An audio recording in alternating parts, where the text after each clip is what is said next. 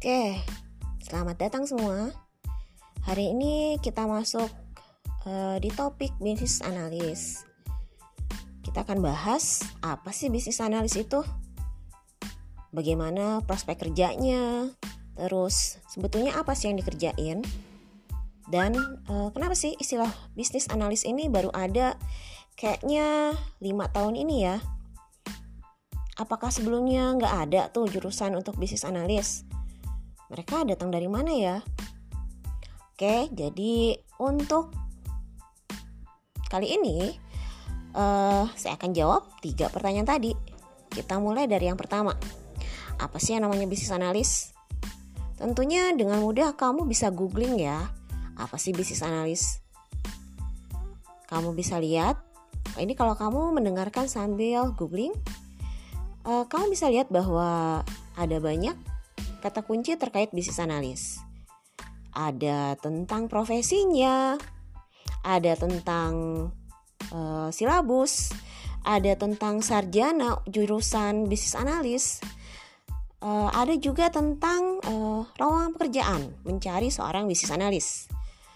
Jadi kalau bisa lihat ya bahwa kamu bisa perhatiin tuh sampai halaman keberapa sih yang masih ada kata-kata terkait bisnis analis itu sendiri. Semakin banyak halamannya, tentu saja semakin besar kemungkinan ataupun probabilitas bahwa bisnis analis yang ditulis dari hasil pencarian tadi memang relevan dengan yang kamu ketikkan dalam mesin pencarian Google. Kita masuk ke yang pertama tadi ya, apa sih bisnis analis itu sendiri? Kita balik dari kata-kata dasarnya. Bisnis.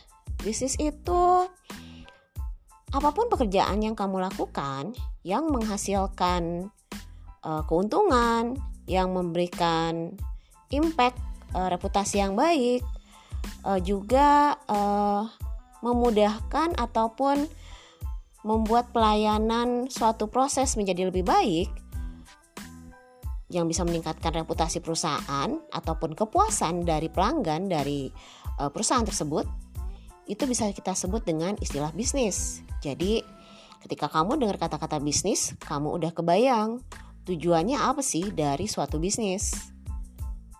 Macam-macam ya, bisa tujuannya untuk mencari profit, bisa tujuannya untuk uh, memperluas jangkauan dari uh, pemberian bantuan ataupun mendapatkan sumbangan coverage dari donatur. Misalnya itu adalah organisasi yang bergerak di bidang kemanusiaan. Kalau untuk uh, pemerintahan berarti ketika ngomongin bisnis bukan berarti nyari profit, tapi bagaimana kepuasan masyarakat bisa meningkat. Sementara kalau dari segi pendidikan, ketika ada kata-kata tujuan bisnis dari suatu penelitian, ya itu tadi ya. Yang dilihat adalah apa sih yang bisa menghasilkan ataupun menjadi tujuan akhir dari penelitian tersebut. Mungkin masih pada ingat atau familiar dengan istilah optimasi. Bisa memaksimalkan profit ataupun meminimalkan uh, waktu atau biaya. Oke, itu untuk bisnis. Sekarang kita masuk ke analisis. Apa sih analisis? Analisis ini adalah sesuatu yang uh, unik ya. Jadi masing-masing manusia memiliki kemampuan analisis yang berbeda.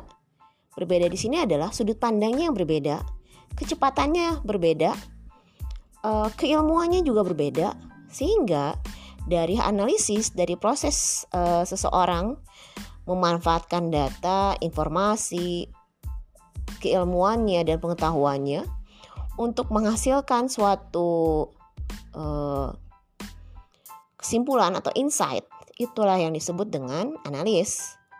Jadi untuk melakukan analisis atau untuk uh, menjalankan proses analisis sendiri, tahapannya tentu saja masing-masing orang, masing-masing individu berbeda. Dan inilah hal unik yang sampai saat ini belum bisa ditiru oleh artificial intelligence ataupun perangkat perangkat-perangkat yang kita sering dengar ya, seperti robot misalnya. Yang mereka lakukan adalah uh, kecerdasan. Mereka memang memiliki kecerdasan, tapi bukan kemampuan untuk menganalisis. Nanti kita akan bahas lebih dalam lagi. Oke, saya baru menjawab untuk topik yang pertama ya, bisnis analis. Apa sih yang disebut dengan bisnis analis? Semoga cukup jelas dengan penjelasan barusan. Nanti kita lanjut lagi.